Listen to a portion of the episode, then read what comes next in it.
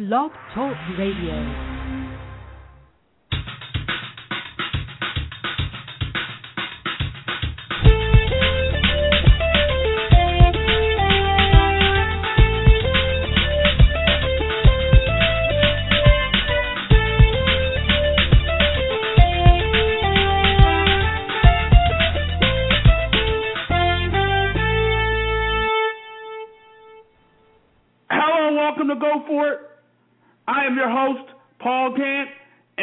Two hours, we will be talking sports and having fun doing it. I want all your ideas, all your opinions, and all your beliefs.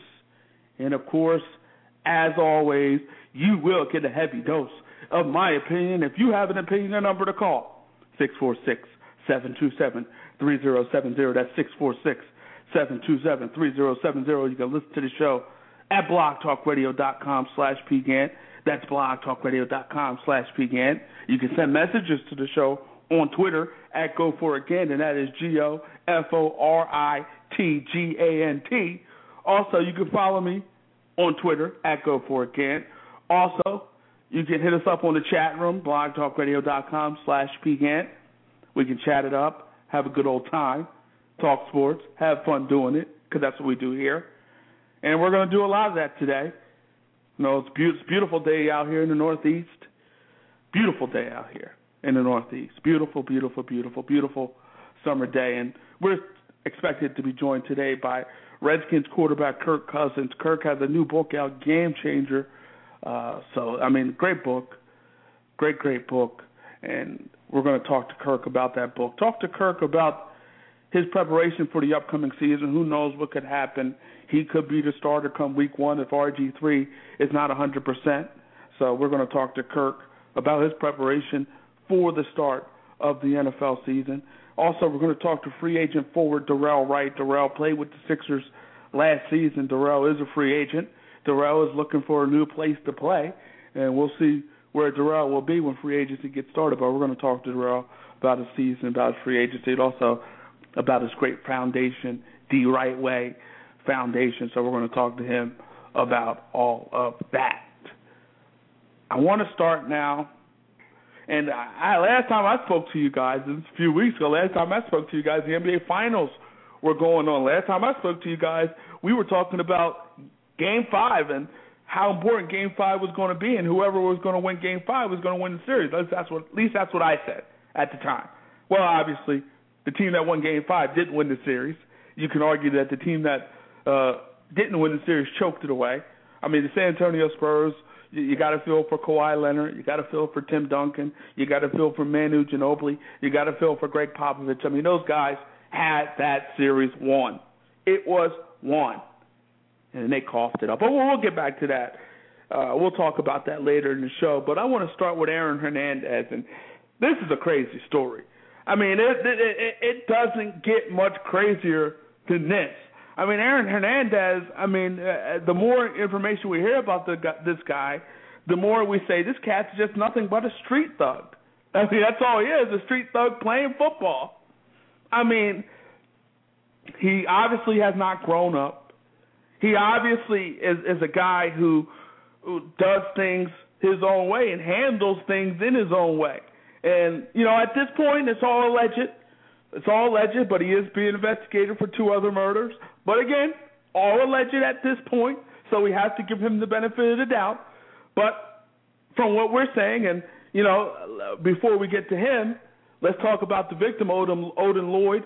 His funeral is today. My condolences go out to the family of Odin Lloyd. I mean, obviously, they're missing a part of their life. Somebody's brother, sister, uh, somebody's brother, somebody's friend, somebody's confidant died uh, the other day, and I believe they're laying him to rest today.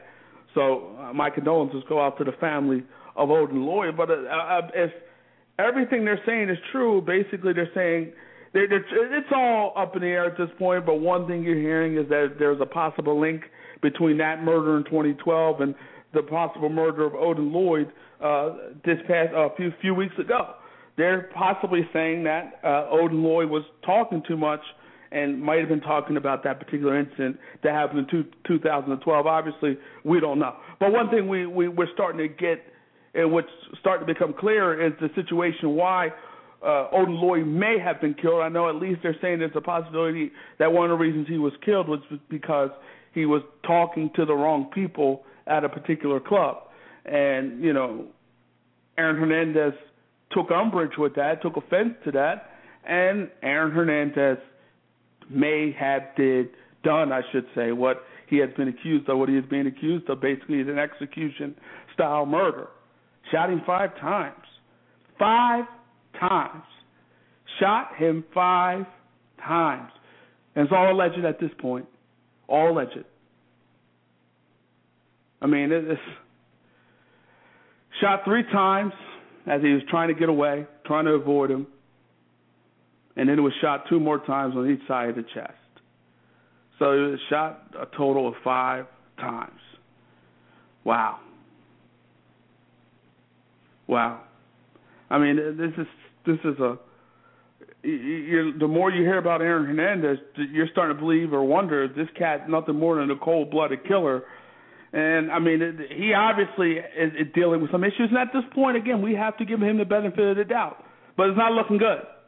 It's not looking good. But again, you know, we we still have to give him the benefit of the doubt. There is no murder weapon at this point. A lot of the evidence is circumstantial evidence, very strong circumstantial evidence, but it is circumstantial evidence. I mean, we we don't have any direct eyewitnesses at this point. I mean, there have been two others uh, arrested, but we don't know their connection to this at this point to this murder. I mean, but it's it's just shocking. It's shocking. I know there was a lot of talk about this guy coming out of college that he was a bad, you know, he had some issues with marijuana usage, and some people questioned his character coming out of college, and that's why he went to the fourth round. I mean, but you know, the Patriots drafted him, and I guess they assumed that he would live by the Patriot way and do what Belichick and, and, and Brady and the rest of those guys do. And I guess on some level he did, at least on the surface, but I guess as you delve deeper into it, maybe you know it was just that surface. On the surface, we thought he was doing what he was supposed to do, and I mean the, the Patriots ultimately took a chance on this guy. They took a chance on him, and in taking a chance on him, they got some production. I mean, they did get some production out of the guy. They got some production out of the guy, but ultimately, ultimately, Aaron Hernandez became the guy that many thought he was. He, many, I mean, I don't think anybody thought he was a, a cold-blooded killer, but I, I don't think any. But a lot of people did think he was a bad guy, and it, it's a, it's a sad story. It's just a very, very sad story. I mean, these are the stories that I hate the most. I hate talking about guys who have been to the top and now tumbled all the way down. That's those stories are always troubling to me. Those stories are always sad to me. Those are the stories I hate talking about the most. I hate to see people who who who made it all the way to the top and now is taking that elevator all the way down.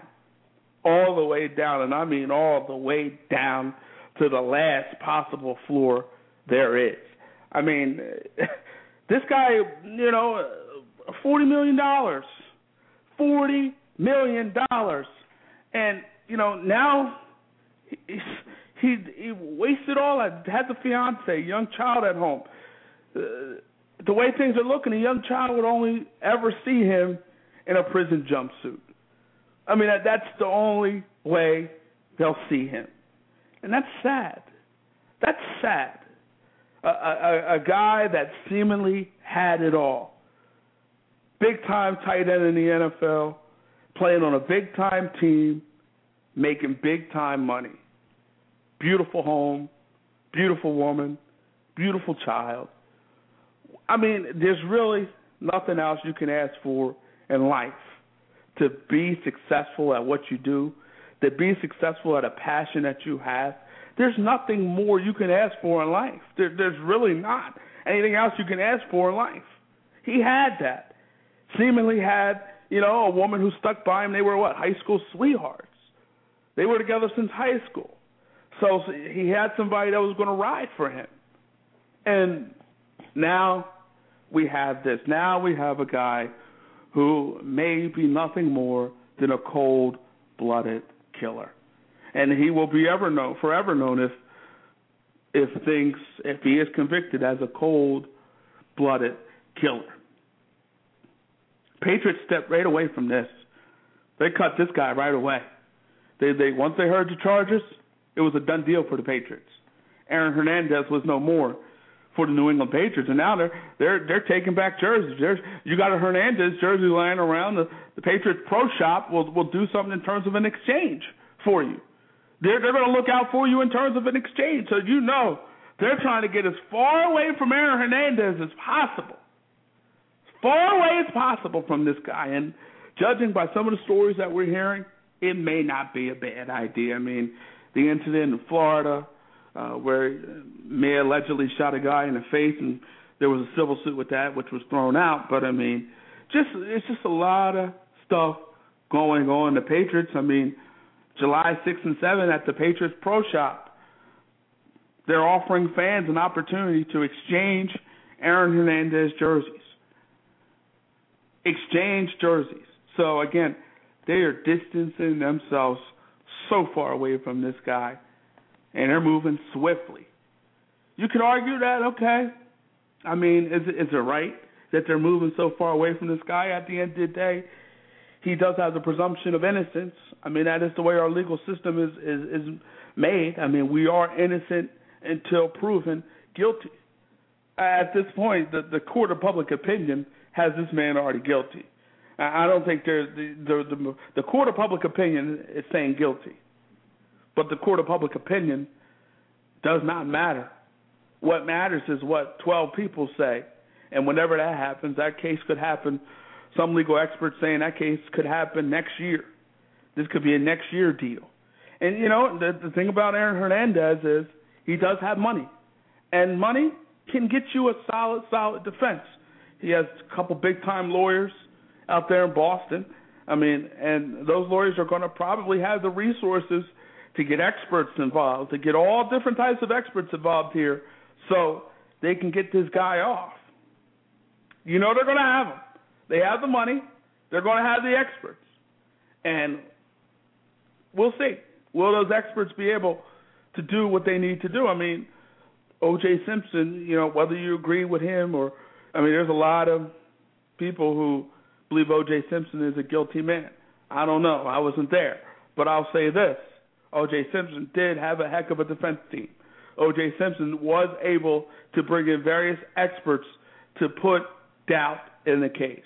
And that's all you need as a, a, a criminal, not as a criminal, as a defendant. Uh, all you need is to put a little bit of doubt. Reasonable. All you need is just a little bit of doubt. In the moment you have a little bit of doubt, is the moment you can get off. But we'll see.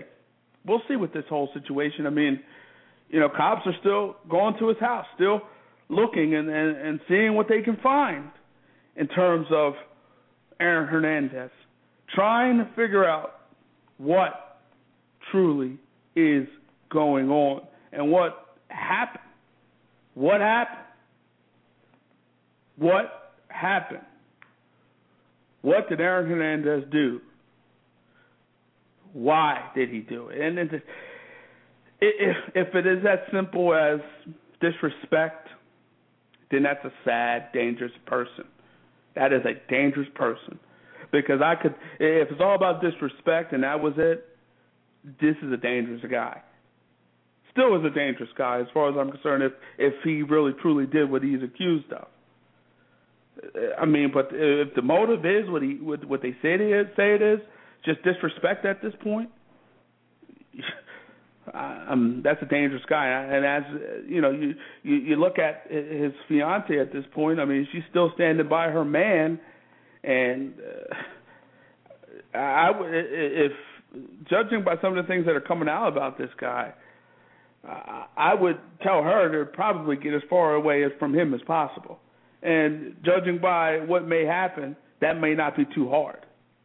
That may not be too hard. But this is truly a sad story. This is truly a sad story.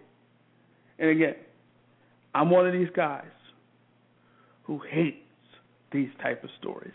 I hate people who make it all the way to the top and go all the way to the bottom. These stories really just bother me. I don't know for for whatever reason these type of stories really really sad really really touch me, really sadden me.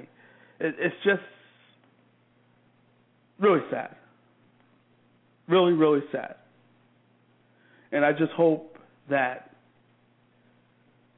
whatever happened, I hope the ultimately you want the truth to come out. Whatever the truth may be, however ugly, however pretty, however it may be, you want the truth to come out. And judging by what is going on here, it's not going to be pretty. You want the truth to come out. If he killed people, two people back in 2012, we need the truth to come out.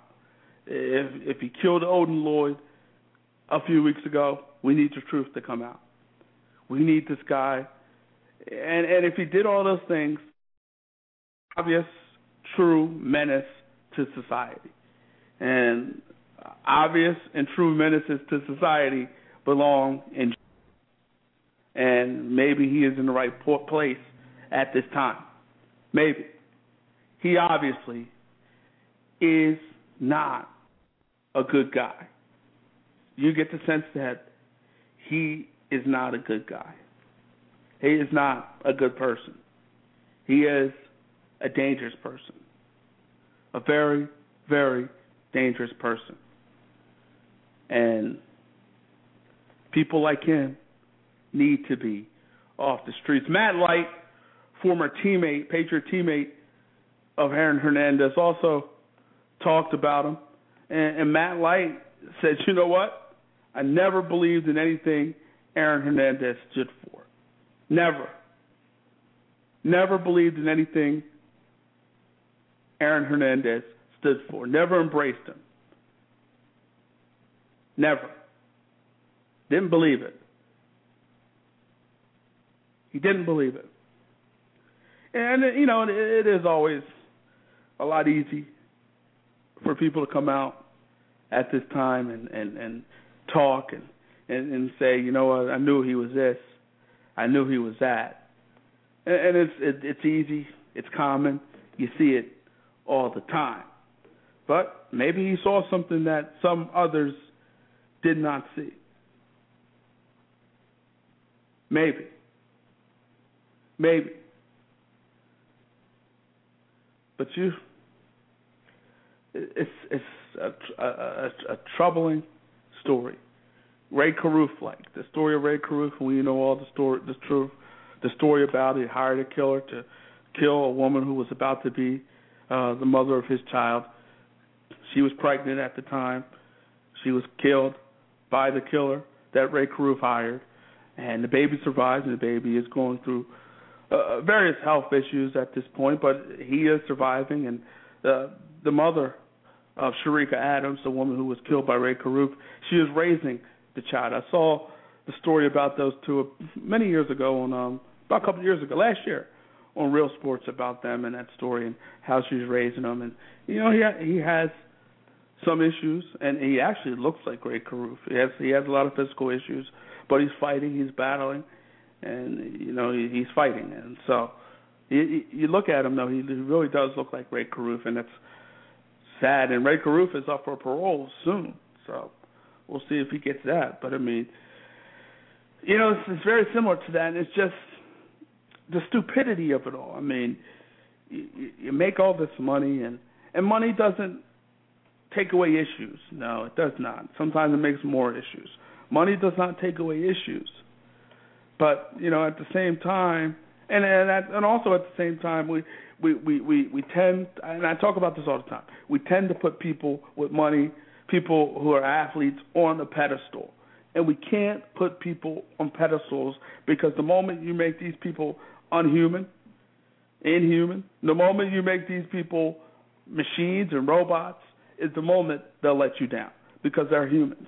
Humans make mistakes. Humans are fallible. Humans have issues. Humans do things that we don't understand.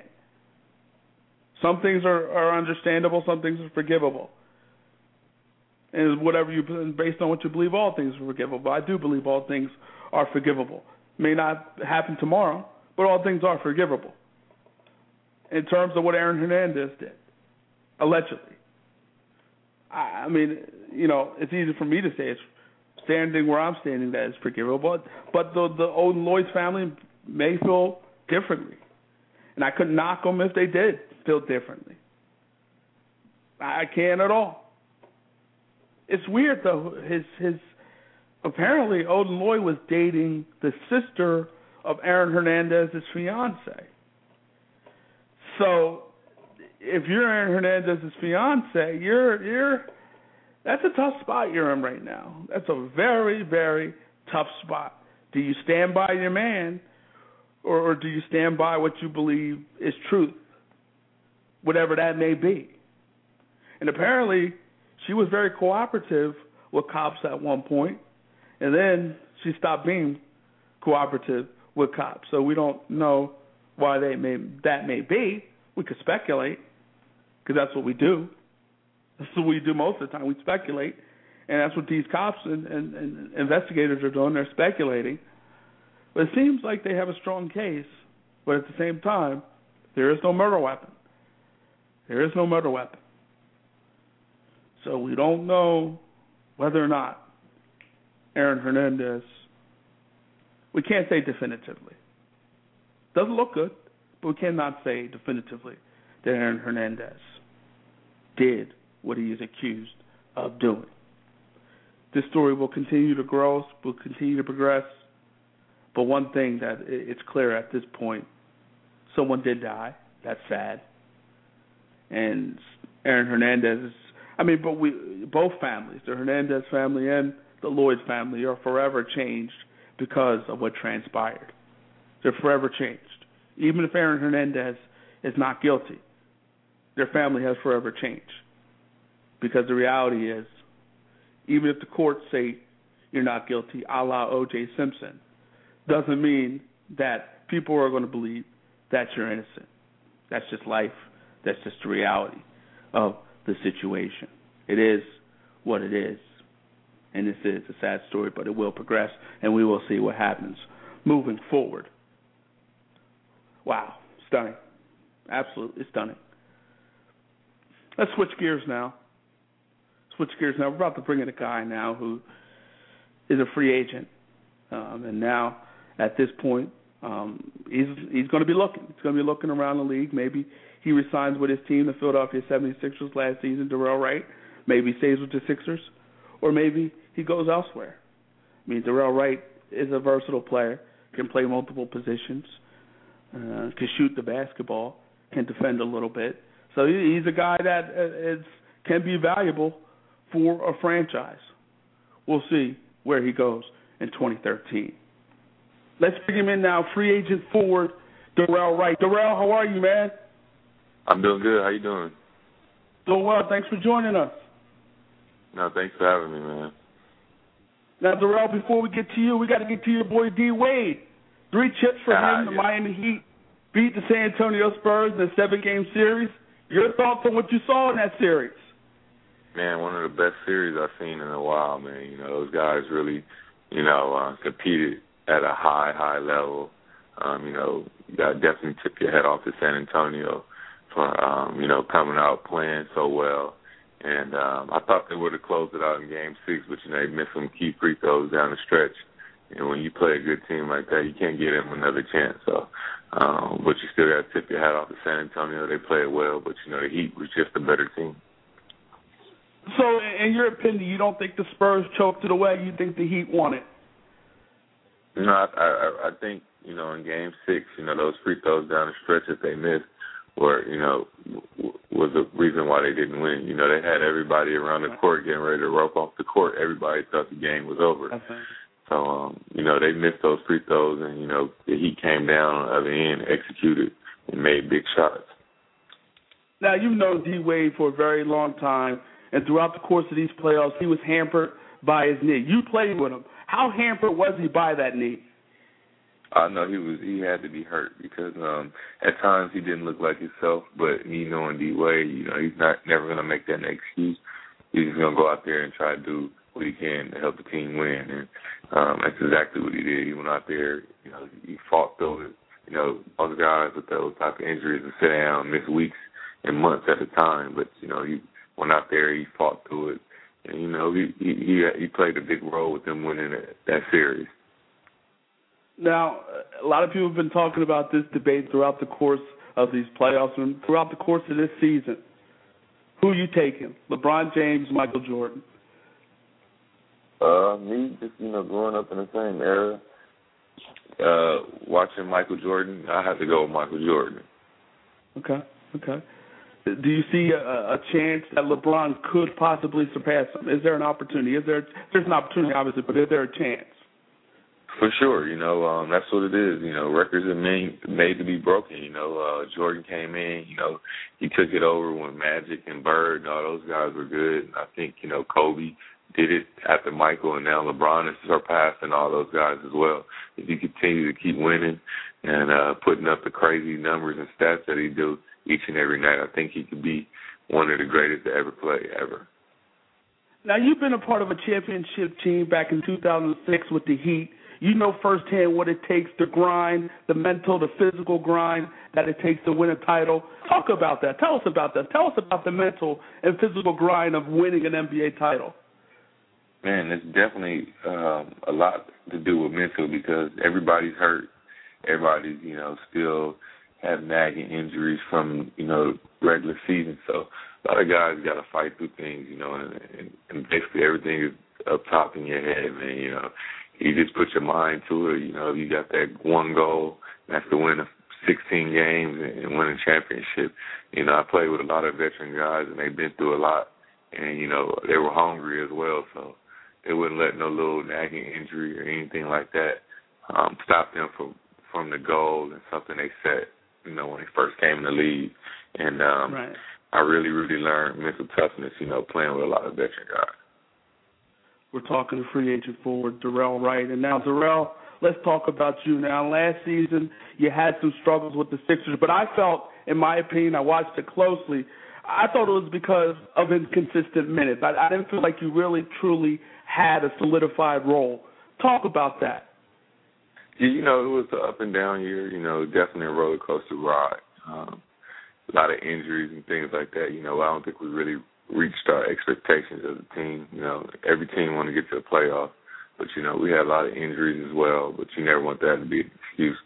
But you know, we had a lot of new guys, nine new guys. You know, our coach is still trying to figure out, you know, good lineups and things like that. You know, so uh, it's just part of the game. You know, me being around for a long time, I know to handle myself, continue to be a pro, work on my game, and you know, whenever my number was called, you know, to go out there and play hard, and you know, contribute to the team and help the team win.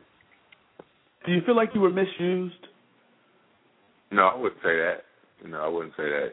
When you go to different teams, you know, it's different systems, so you know, you probably won't play the same way you played with your previous team, or, or, or things like that. So I wouldn't say I was misused. Now, I look at the Sixers last season, and to me, it came down to every moment. Okay, October, Bynum's coming back. We pushed it back to December, Bynum's coming back. January, Bynum's coming back. After the All Star break, Bynum's coming back. How much did that hurt you guys? Um, it hurt us big time just because that inside presence, you know, uh, especially a post presence, which which is missing our game right now. You know, guys are playing with their back to the basket, um, giving you a, a bucket when you need one. And you know, Bynum is one of those guys that you know you can throw the ball down to 20 times a game, and you know he's gonna give you um, he's gonna give you a lot of a lot of offense, either if it's him scoring or him passing the ball out being double teamed. So you know, us missing him that was huge, but you know, we never had the opportunity to start with him or in training camp or anything like that. So we never really, you know, was like, oh man, we really need him. We did need him, but we never had him. So it was like, you know, I don't know. It was kind of crazy because you know he was, he was just out from training camp, so we never got a feel for what type of player he was going to be or whatever it was. How could he help us? And that was tough. That was a tough situation for the 76ers. Tough situation for the whole team, to be honest with you. I mean, it had to be. You never knew when this guy was going to come back, and ultimately, he never came back. I mean, you're a free agent now, Dorell. The situation mm-hmm. in Philadelphia has changed.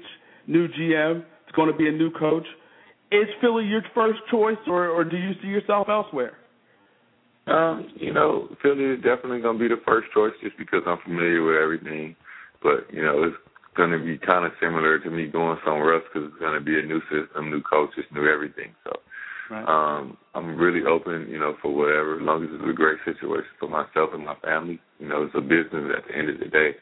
I'm not gonna say, you know, I'm, I'm really, really, really trying to get back there. But you know, if the opportunity opens up for me to go back and it's a great situation for myself and family, I'll be there. But you know, if something else, another opportunity opens up, uh, you you know, you got to see see what it does and, and take a look at it. We're talking to free agent forward Dorell Wright. Now, during this off season, is there one thing that you pinpointed, one thing that you're going to work on? Um, you know what? One thing I, I never do is try to pinpoint on one thing uh, as far as my game. Um, when I go in the summertime, I just try to work on everything: ball handling, um, you know, get my shot even more consistent, uh, playmaking, and you know, also like mid range. And you know, when guys are running me off my shot, uh, you know, one two dribble pull ups and things like that. So it's just an all around game. I try to tighten up. So when I get back to the season, you know, everything is tight. Now you got a big town, big time foundation, D Wright Way Foundation. Tell us about it. And D Wright Way Foundation, you know, it's been definitely a blessing the past three years, and uh, going into the fourth year having a foundation, man, we've done a lot of great things with the foundation, and uh, I'm very excited about the things we have up and coming. You know, us just doing a scholarship, and uh, Russell Westbrook, one of my close friends, coming in and uh, helping out as well. Sending these kids to college, man, is definitely a blessing, especially as being two inner city kids, and now being in a position where we can help others. It's amazing. Definitely, definitely. Where can fans find information about this great foundation? Um, everything is on the website, drightwayfoundation.org, and you know it, it tells you everything we have done already and all the things we're going to be doing um, up and coming and things like that. Now the NBA draft is upon us. You went pick number 19 back in 2004, right out of high school for the Miami Heat. Yep. Talk about your emotions and how it felt when you heard your name on draft day. Man, first off, the draft was definitely nerve wracking. Me being an 18 year old kid, putting my name in the draft.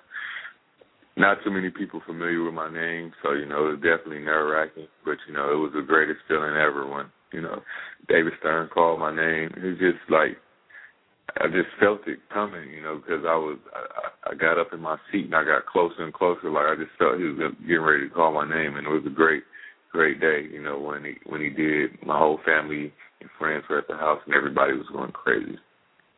I, I can imagine probably a great, great time for all Wrights involved in that particular day. Now, Dorell, you are on Twitter. Where can fans connect with you on Twitter? Um, Twitter is the right way, number one, and I'm also heavy on Instagram too, uh, and that's the right way.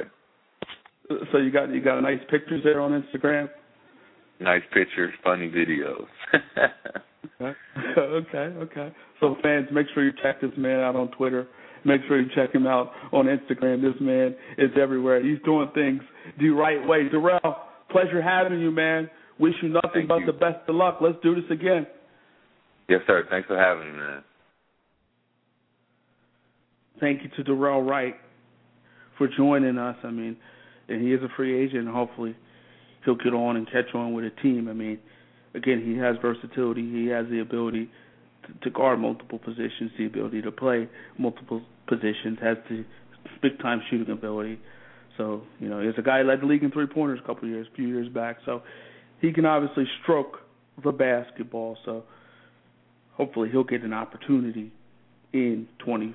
He'll get an opportunity. It's just a matter of where he will get the opportunity. Maybe it's with the Sixers, but as far as I'm concerned, as a Philadelphia 76ers fan, you know, I obviously I love the trade. I love the trade of of, of trading uh, Jrue Holiday away and, and getting a Noel, getting uh, a 2014 lottery protected draft pick, but it's protected one through five. So, hey, there is an opportunity for the Philadelphia 76ers to get good and get cornerstone pieces moving forward. The Philadelphia 76ers, quite frankly, they were stuck in Atlanta Hawks veil.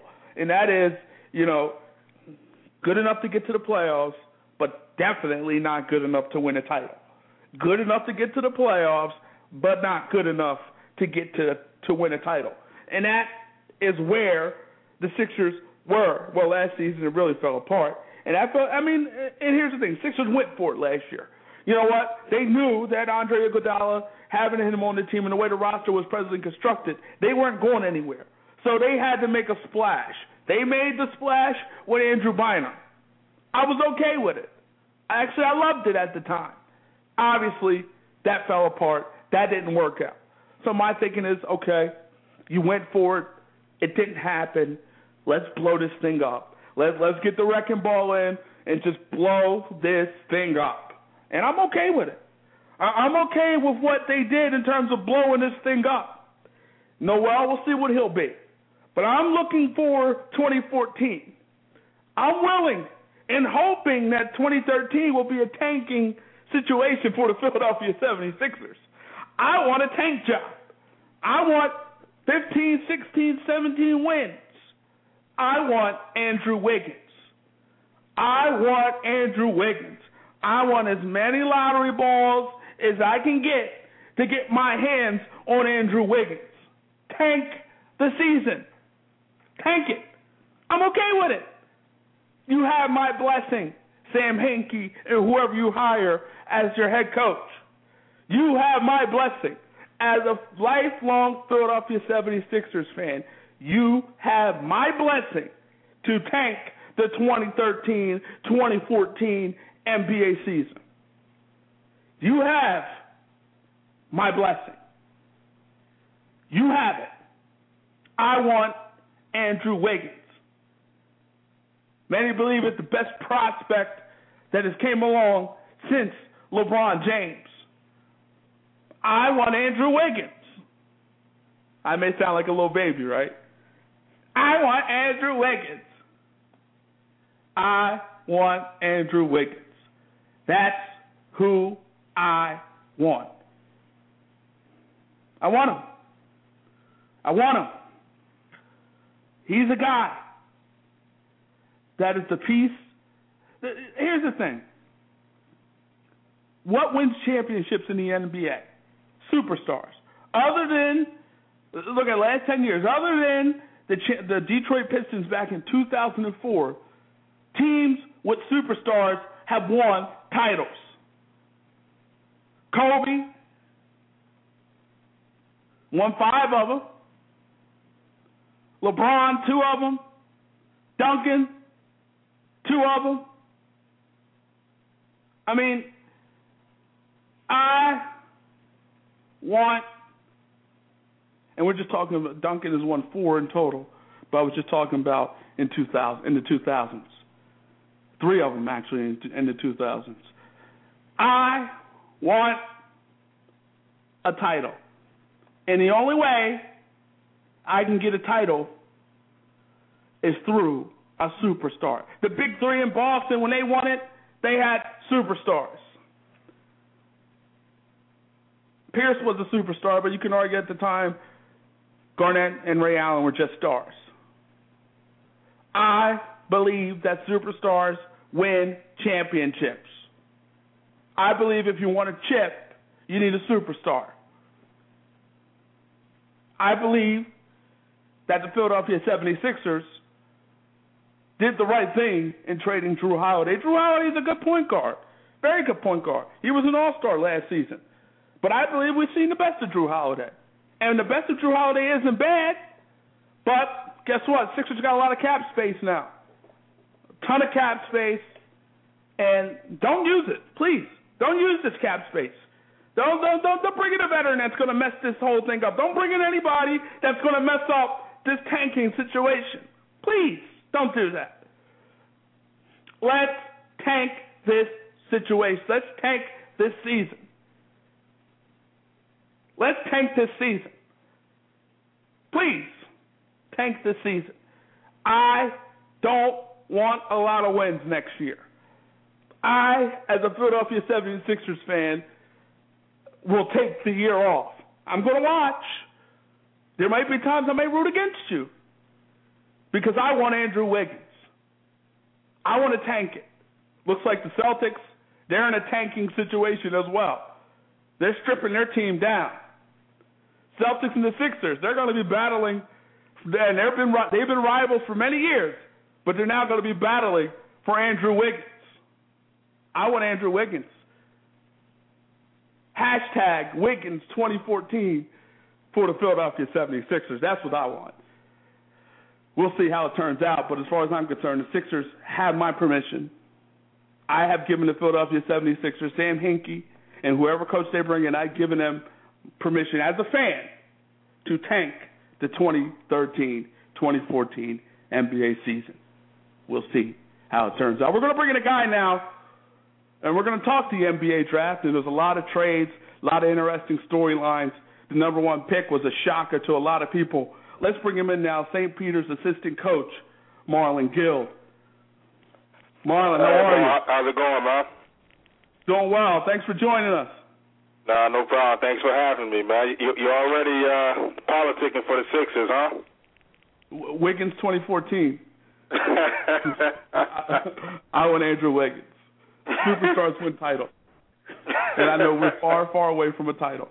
That's that's who I want, but we'll see how it turns out. Marlon, everybody went crazy when the Cavaliers surprised a lot of people in taking UNLV forward Anthony Bennett. Good move in your opinion? Uh, very good move. Um, you know, it, it surprised a lot of people, but I, I think it just shows you how, you know, everybody's talking about that this year's draft was pretty weak.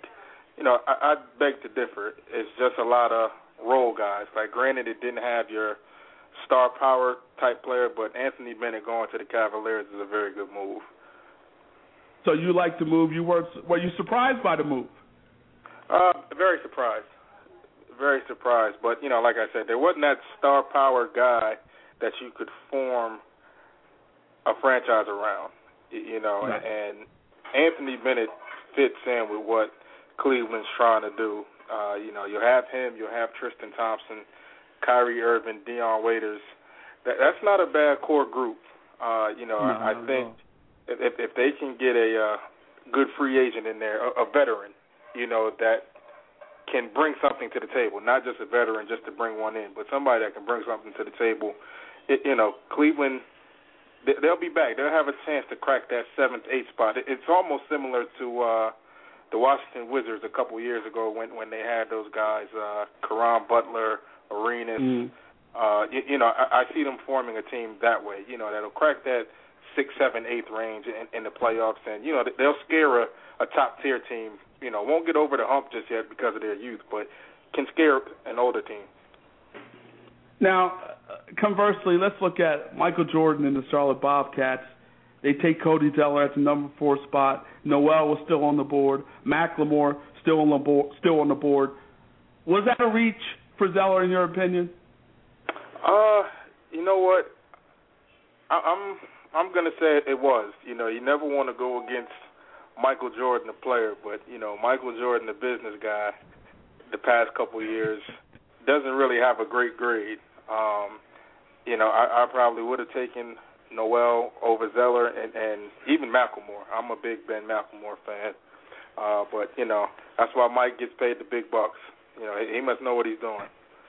I, I hope, I hope, but uh, it hasn't been looking good over the years. I mean, but we'll see. Let, let's talk about Nerlens Noel. I mean, he was drafted by the Hornets, ultimately traded to the Sixers, coming off an ACL injury, still has to fill out his frame a little bit.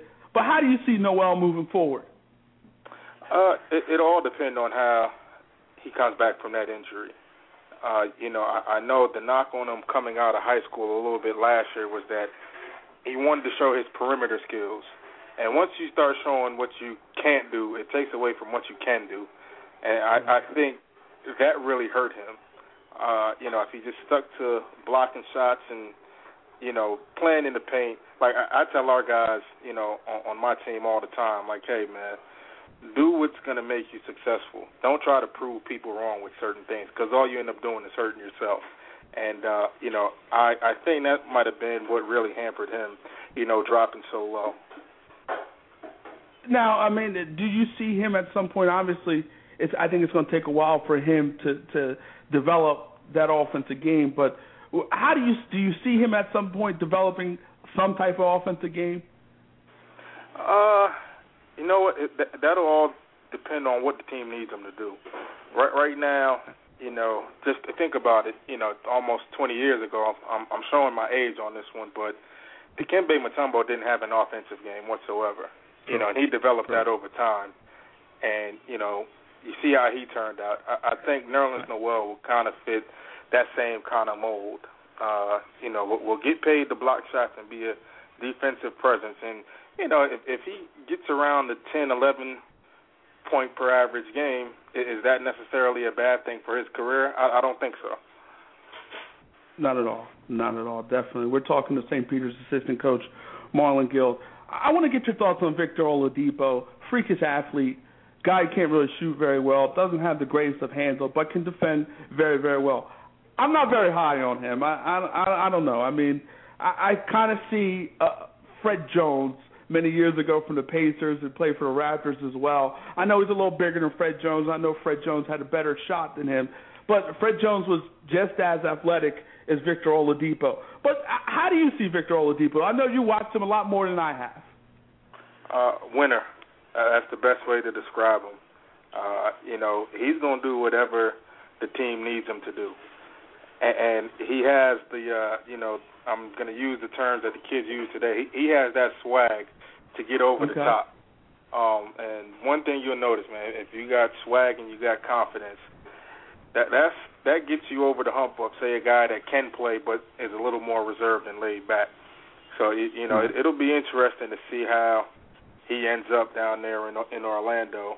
Um, but you know they're another group that has a good a good young nucleus. You know with Oladipo, Mo Harkless is is a guy that you know I've told you about before. I wish I could have got him at St. Peter's. I, I love him. Uh, I, I love Tobias Harris. You, you know you go with those young guys and you build around that. And, and uh, Nicholson, a- Andrew Nicholson being there yeah. as well. You know, the, the the Magic are you know prepared to do things heading into, going into the future, and uh, you know they all got guys that bring a certain swag to the court, and I think Oladipo fits right in with that. So, so am I a little off with my comparison to Fred Jones? No, no, no. It's a very, very good comparison. But you know what? I also will say this: team Fred Jones had around him coming out of Oregon didn't compare to the team that Victor Oladipo had at Indiana. You know, you, you figure if, if you could have put the face of the Indiana program on Victor Oladipo. I think at Oregon, you know, Fred Jones had Luke Ridnour, Aaron Jackson, those guys. You know, which kind of those those guys were the face of the program. But if I mention Indiana to somebody, Oladipo is going to be the first guy that you think of. You know, if, if, if it makes sense what I'm saying. No, it makes a lot of sense. Very true. I mean, he was the face of that program last season, and we heard a lot about him throughout the course of last season. You talked about Ben Mac- McLemore. He dropped all the way to seven to Sacramento. A lot of people were surprised by that drop. You, you obviously believe that he could be one of the best players in this draft. Were you surprised at his drop to number seven to Sacramento? Definitely surprised, and you know, I, I don't I didn't know if the Sacramento pick made sense, and, and no knock on. Ben I was thinking the same thing. Uh, I was thinking the same you know, thing. But you have, you know, Tyreke Evans, you have Isaiah Thomas, you have Jimmer Fredette. Uh, where where does Ben McLemore fit in? All, those guys. Even Marcus Thornton. And, and Marcus Thornton, exactly. All those guys need the basketball. You, you know, um, so I, I look at Ben McLemore I, I honestly think it was probably one of those things where you take the best player available and not necessarily what you need. Uh, you right. know, I, I would have been good with uh, Ben McLemore going to the Pistons because he would fit more of what they were looking for. And um, you know, I, I think between him and uh, and the Pistons got a good good pick too, and uh, and Pope. I, I like his game a lot. But you know, I, I think McLemore going to the Kings didn't really make any sense to me just because of the logjam at at that guard spot. And not to say that he can't do well there, but he's another guy that probably needs to be around some veterans. You, you know, and, and Sacramento is not really the the most stable place that that we've seen no, over not at all. the past couple of years. DeMarcus Cousins, I think that's all you need to say. uh, you, you know what, man? He, he has a chance if he can get his head on straight, man. He, he has oh, a chance man. to be one of the top power forwards in the league for the next ten years. Definitely, he's got a lot of ability, a lot of talent, and then, like you said, if he can only get his mind right, he he's going to be uh, uh, somebody to contend with for years to come. Who's the steal of this draft, in your opinion? Uh, the, the steal. Uh, you know what? It, it's hard to say who, who was a steal because, like I told you before, there wasn't no clear-cut star power guy. Uh, but you know, like I said a couple minutes ago, I like what the Pistons did by getting Kentavious Caldwell Pope. I mean, six six, can shoot the ball. He led the SEC in scoring, which is uh, easier said than done when you think of all the teams that are in that league. And, and he opens things up for the rest of the guys on, on on the Pistons. You know, Brandon Knight can make a shot, but now if you close out on him, he can drive and kick and you know pass out to Pope for a shot. You know, now if you close out on Pope, he can drive the ball, and now you got Andre Drummond, you got Greg Monroe that you can dump off to. You know, and, and let's not forget, you know, Joe Dumars knows what he's doing. Uh, look at what he did almost eight, eight, nine years ago, putting that Pistons roster together that built the championship. You know, so he knows how to construct a roster. Um, and I just like the pick of, of KCP to the Pistons. Well, you can argue in terms of Joe Dumars. I mean, other than that 2004 team, I mean, he did he did miss on Darko Milicic. Milicic, excuse me. He missed there. Um, Yeah, and yeah, he's, no, no, he's he- been a little did. questionable since. But Yeah, uh, to your very- point, very he did true. build the Pistons. He, he did build the Pistons. I mean, I, I can't take that away from him. He did put together a championship caliber team, a team that easily could have repeated. So he, Right. he definitely put together a, a legitimate roster in Detroit. I mean, that was the last team that won a championship without a superstar, without having that true superstar. So Right. he knows what he's doing in terms of building an actual roster from top to bottom. So th- Yes. to your point, I mean, Dumars definitely knows what he's doing. We're And- talking to St. Peter's assistant And coach. he's Go got ahead, a go good ahead. coach now. Let, let's not uh, let's not forget that. I, I, I know you love their head coach that they just got. So I do love I do love Mo Cheeks. I do think he got a raw deal here in Philadelphia, but it is what it is. But I mean, to your point, I think he gets this is a great opportunity for him, especially with a young team. I think it's going to be a great opportunity to mold that team and, and and hopefully put together a winner in Detroit. We're talking to St. Peter's coach, assistant coach, excuse me, Marlon Guild, and, and, and Marlon.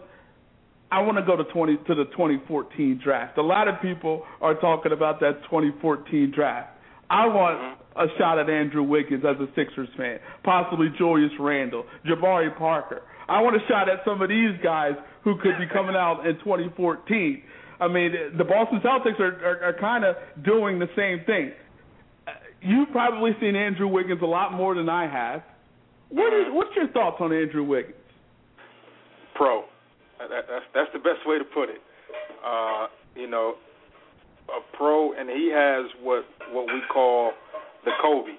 You know, and, and that's the killer mentality. Uh, you know, the the bite your head off when he's got you down. He's gonna make sure he takes you out to to get the win. And uh, not a lot of guys have that. You know, so that that's the best way to to describe him. I, I know he's already got people up at Kansas Raven uh, just off pickup games. So you know it'll be interesting to uh, to see. But Julius Randle isn't a slouch either. You know I, I watched those two guys battle each other last year at an AAU event, and you know if, if Wiggins is a, is one, you know Julius Randle is is not too far off. And what about Jabari Parker?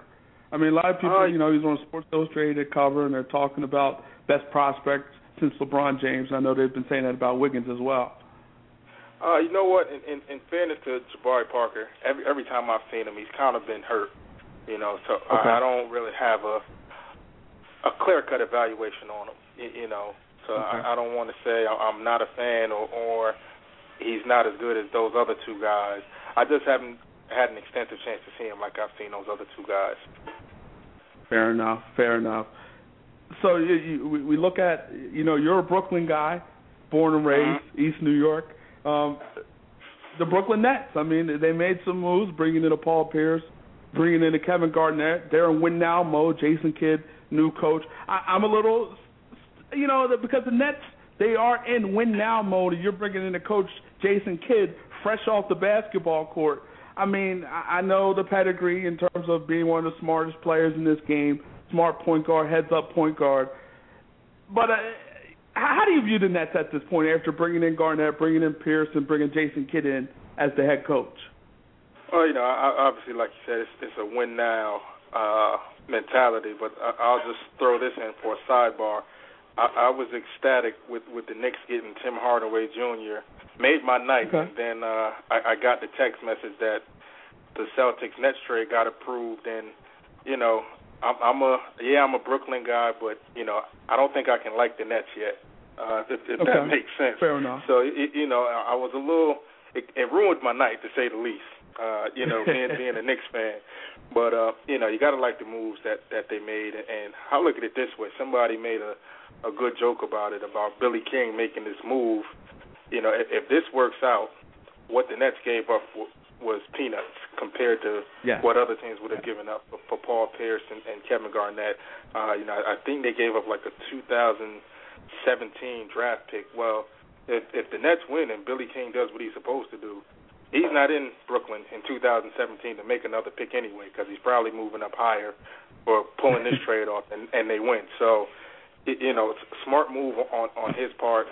Uh, it, you know, you give up Gerald Wallace, Keith Bogans, MarShon Brooks. You know, I know a lot of people are uh, are talking about Gerald Wallace being in this trade. I, I'll tell you what, this might backfire on the Celtics because if Gerald Wallace puts up, you know, 16, 17, 18 points a game, you might be a little happy down there in, in the Philly area getting that number one pick. because I, I, if, if he averages that, I can't see the Celtics losing more games than the Sixers. Right, right. And, and, and just looking at the two rosters, and we don't know what's going to happen with Rondo. You're hearing some some whispers about whether he's going to be moved on. But you look at the Celtics. I mean, they are also a team roster wise. You look at the roster compared to the Sixers. They are better than the Sixers on paper. And you look at the Celtics now. They're in tank. You got to say they're they're also in, in in tank mode as well on some level. On some mm-hmm. level, and and I, you know, but. Uh, it's going to be interesting. It's definitely going to be interesting because I look at the Nets. I mean, you look at their roster, you look at their starting five. Everybody in that starting five can score. There are right. no breaks in terms of guys not being able to score. Everybody in that starting five can score the basketball. They're going to match up well against the Heat, and we'll see what the Heat Heat do in this off season. Maybe they're bringing a Greg Oden. Who knows? Maybe they have an outside shot at Andrew Bynum. I don't know. But I mean, right uh, it, it's going to be interesting because the Nets, like I said, everybody in that starting five can score. But one thing I do, I will say this: with Derrick Rose coming back, with the Pacers being good, the Knicks I think are still going to be a solid team. The Nets and the Heat, you got five legitimate teams in the East that can come out of the East, and right. it's it's going to be great. It's great, great for basketball. No, definitely. And you know what? If I'm the Nets, all I want to do is stay in that four, five, six range in the Eastern Conference. That's it you know, getting that range, you just want to get in. And I think they have the veteran guys to know that once they get in, anything's possible, and they know how to turn it up when it's time to. And, and I've heard some people talking about the Knicks possibly making a run at Rondo. Would you want Rondo in New York? Uh, uh if, if his head is on straight, I, I'm all for it. But it, you know, from what we've been hearing and what we've seen, you know, he he's a great player to be around, but there's some days when he's a ticking time bomb, and you just don't know which right. Rondo you're going to get. If, if the Knicks are going to get the Rondo of a couple years ago that almost single-handedly beat the Bulls in the playoffs, I'm all for it. You know, if not, you know, you're getting this guy that you know wants to prove that he's the leader of the team, and you know, bickering with Pierce, bickering with Garnett, and bickering with Doc. I, I'd say you stay away it's, you, you can make the argument. I mean, if you can't get along with Doc Rivers, uh, I mean, can you get along with any coach? I mean, and right. granted, personalities for each coach is different. Uh, you know, everybody's got different personalities, so you know who knows. But I mean, it, it should be very interesting, especially Rondo possibly in a losing situation with the Boston Celtics. So that's truly going to be interesting. Marlon, you're on a recruiting trail. You're happy with what you've done to this point? Yeah, no, definitely happy with it. Um, looking forward to uh, what we have coming back next year, and um, you know, I, I'm not going to say it's championship or bust, but you know, it's it's pretty close. You know, for us, for the mentality we have coming in, the uh, the vibe around the team is different. Everybody's looking forward to this upcoming season, and you know, just a matter of waiting to see what happens. Marlon, I know you're on Twitter. Where can fans connect with you on Twitter? Uh, mguild83 is my handle. So, you know, follow me. I'll definitely follow you back. Fans, support this great man. Go to his Twitter, support him. He does follow back. Marlon, pleasure talking to you, man. Appreciate your insight, and let's do this again. No, no problem, man. As always, thanks for having me. Take care. Thanks. Bye bye. Marlon Guild, St. Peter's assistant coach. I mean, laying it down, telling us all we need to know about the NBA draft. And he talked about the Boston Celtics. I mean, the Boston Celtics, the Sixers, in tank mode. And you know, I don't want to say tank mode, but that's not necessarily fair. But I will say that both of those teams obviously in rebuilding situations. They're blowing their teams up, and after you know, and the Celtics, I think it's it's about time. I mean, I think that that team is going as far as they can. They tried to retool. It just wasn't good enough. It wasn't good enough to get by the Miami Heat, and that's always a going to be a tall order for any team and anybody moving forward. Second hour go for starting now.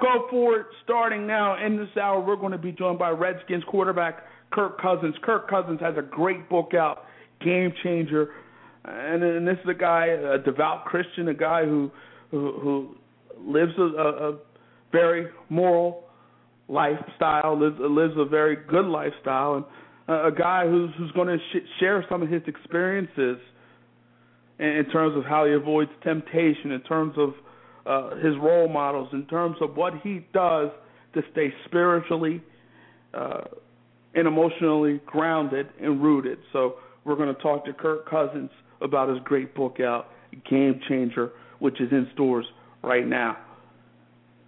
Also, I'm going to go now to back. I'm going to go back to the NFL, and in going back to the NFL, I got to talk about these arrests. I mean, these the, these guys, you know, acting a fool in the off season, acting a fool in the off season. I mean, guys who can't stay out of trouble. I mean, there's a lot of guys who have been getting themselves in a lot of trouble, a lot of trouble, and we're going to go through a bunch of players who were arrested back in 2013 a lot of players who were arrested in 2013. We're going to go through and we're going to talk about some of these players. Bleacher Report compiled a list of some of the players who have been arrested in 2013, and it's you know it's sad. I mean, guys with a lot of money, guys with a lot of success, and again, money doesn't necessarily change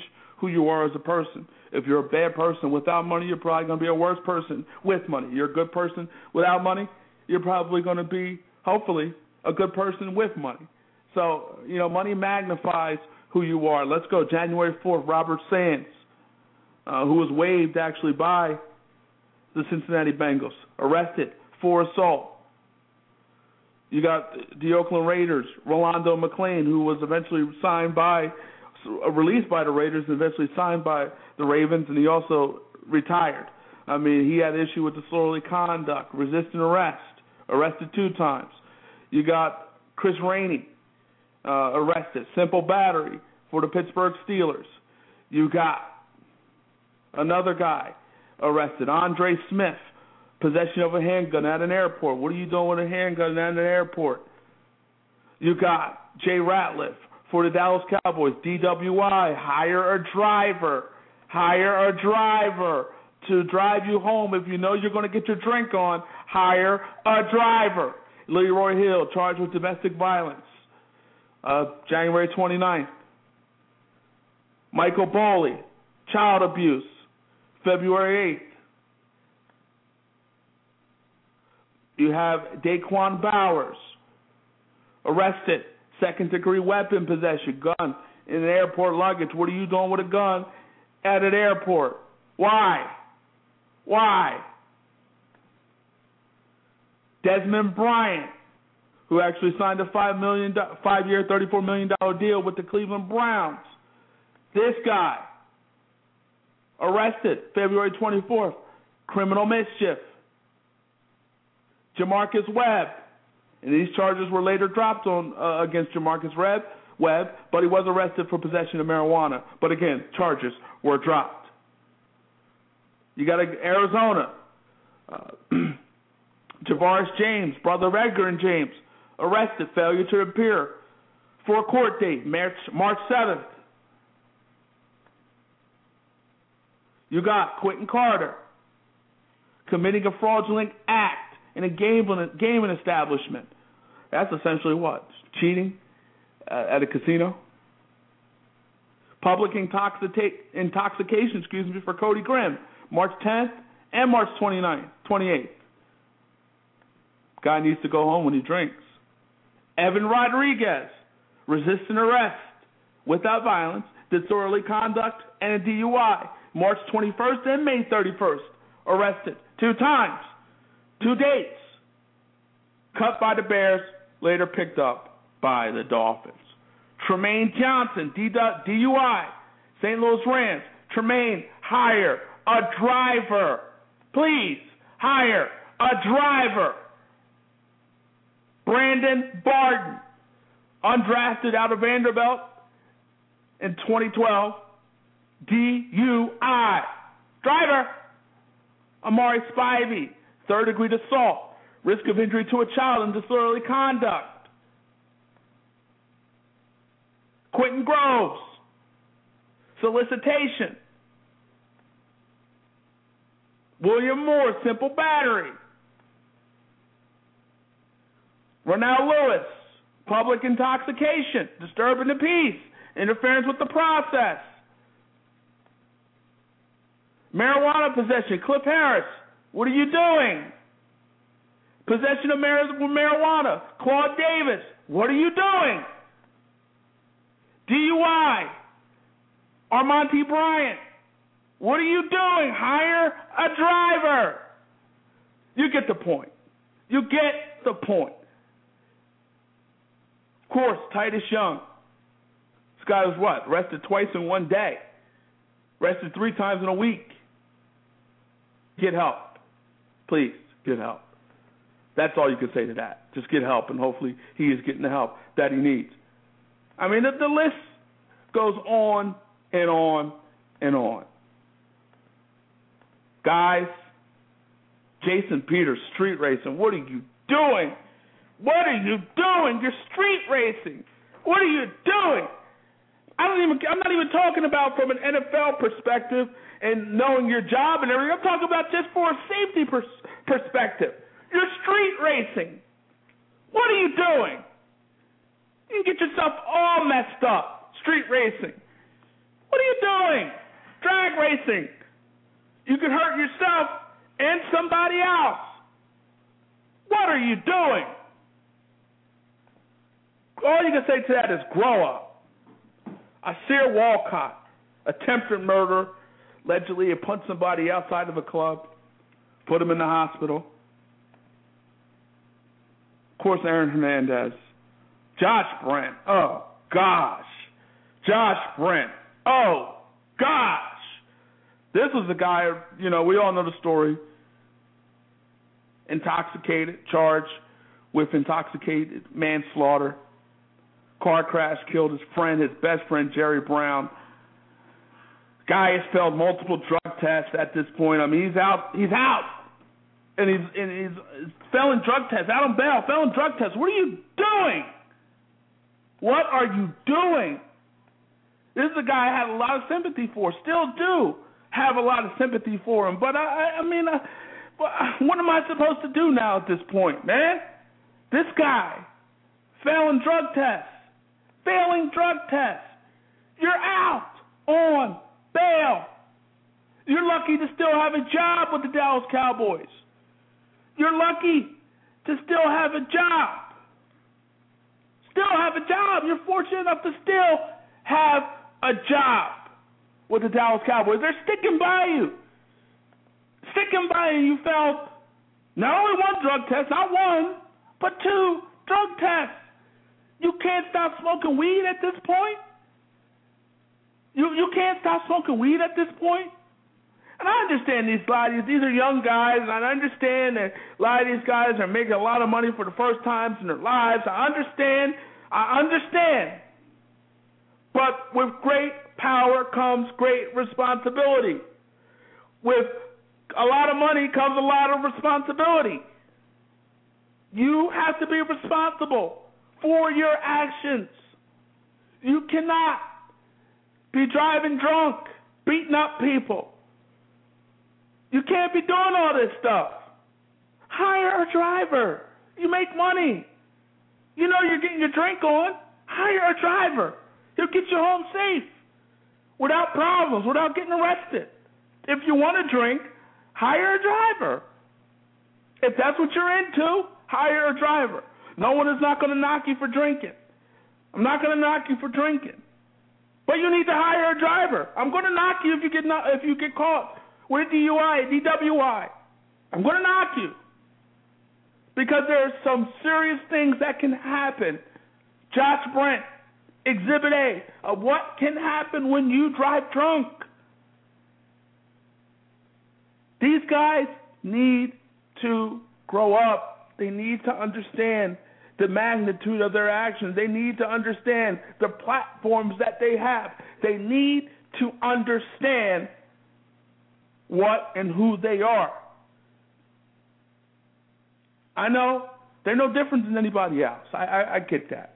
I, I, I get that. I mean, there are a lot of people who have done a lot of the same things these guys have done, but they just didn't get caught. A lot of people who've done the same exact things that these guys have done. They just haven't gotten caught. A lot of people have done these things in college. A lot of people outside of college. A lot of people out here smoke weed on a on a consistent daily basis haven't gotten caught. A lot of people. There's no doubt about that. A lot of people. There are a lot of people who do who, who drive drunk and get away with it. A lot of people. Doesn't make it right. Doesn't make it less dangerous. Doesn't even make it less stupid. It's just they haven't gotten caught. There are a lot of people who have done a lot of bad things and who haven't gotten caught. Here's the thing don't put yourself in a position where you could get caught. And the people who haven't gotten caught may have may have not gotten caught just yet. So the, the point I'm trying to make is, you know, obviously we can say the NFL has problems, but and you know the the, the reality is also is, you know,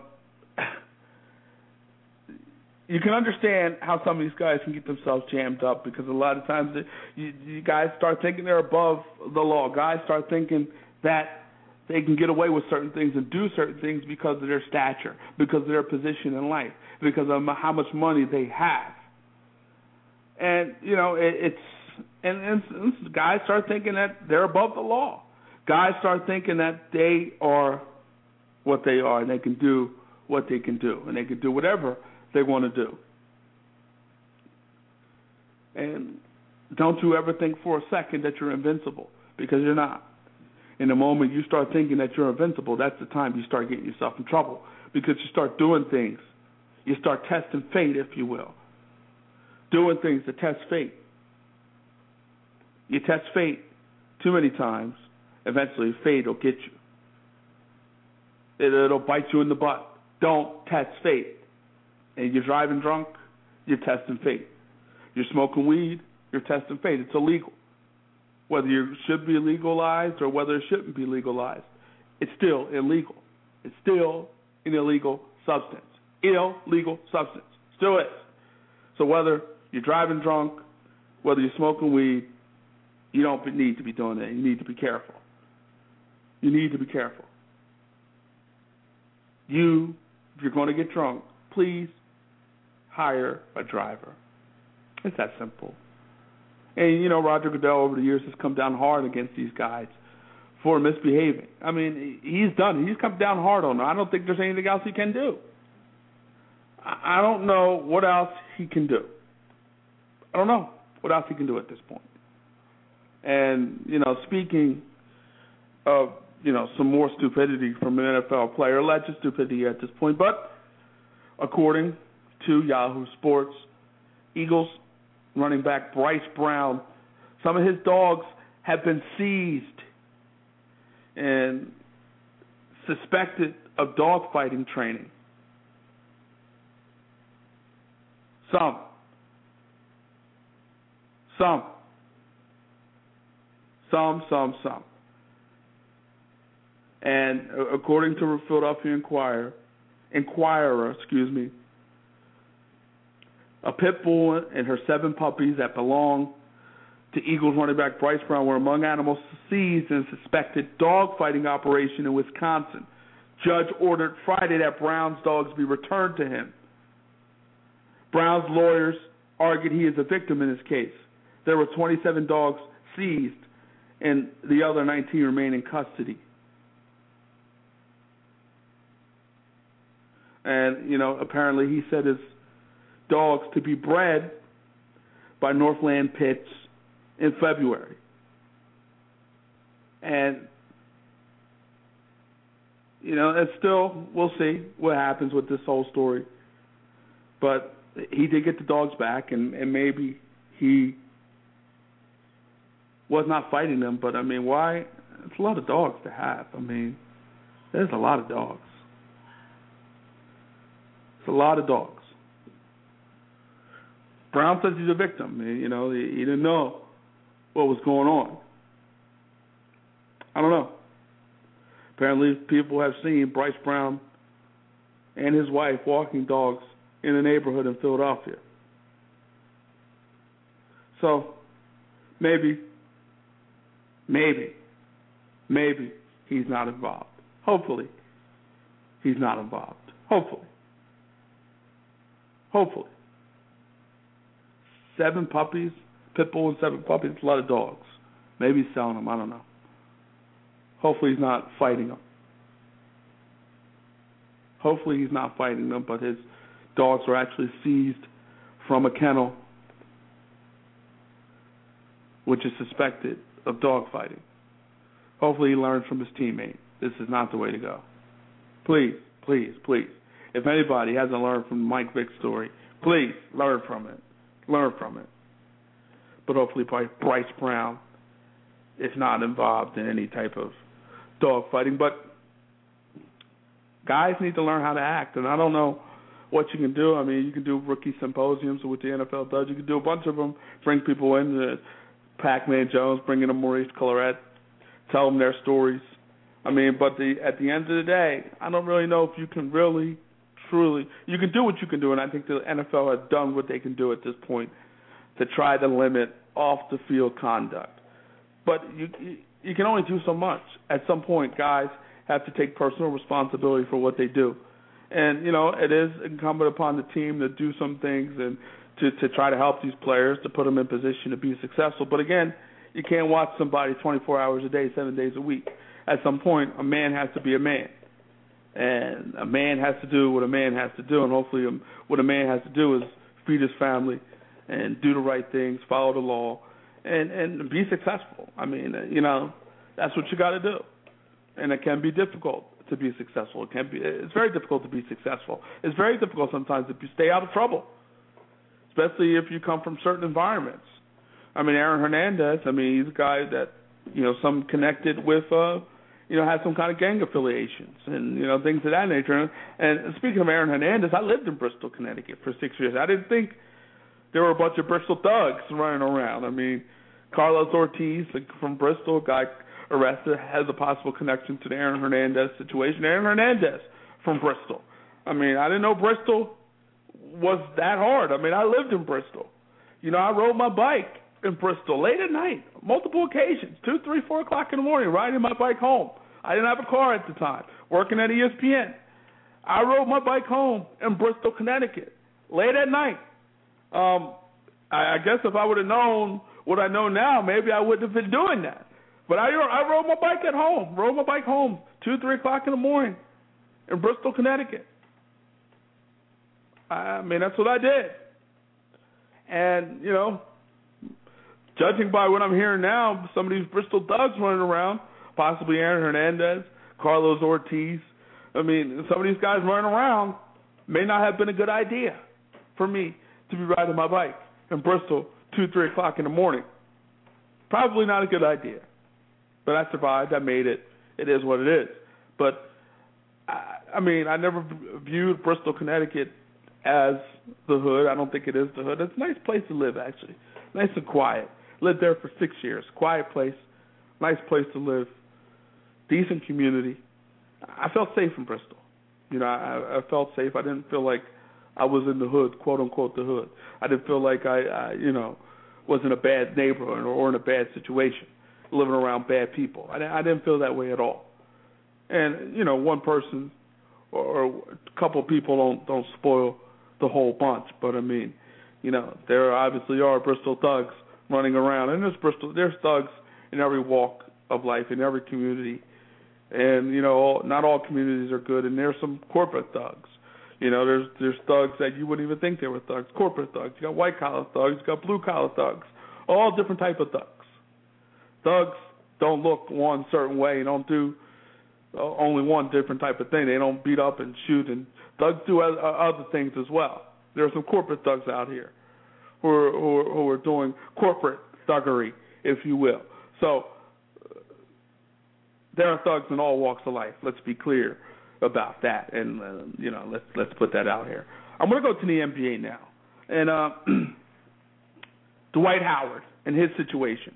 Dwight Howard, you know, he, he's saying, you know what? Sources are saying that Dwight Howard is not going back to LA. Maybe he'll explore Houston. Maybe he'll explore Dallas.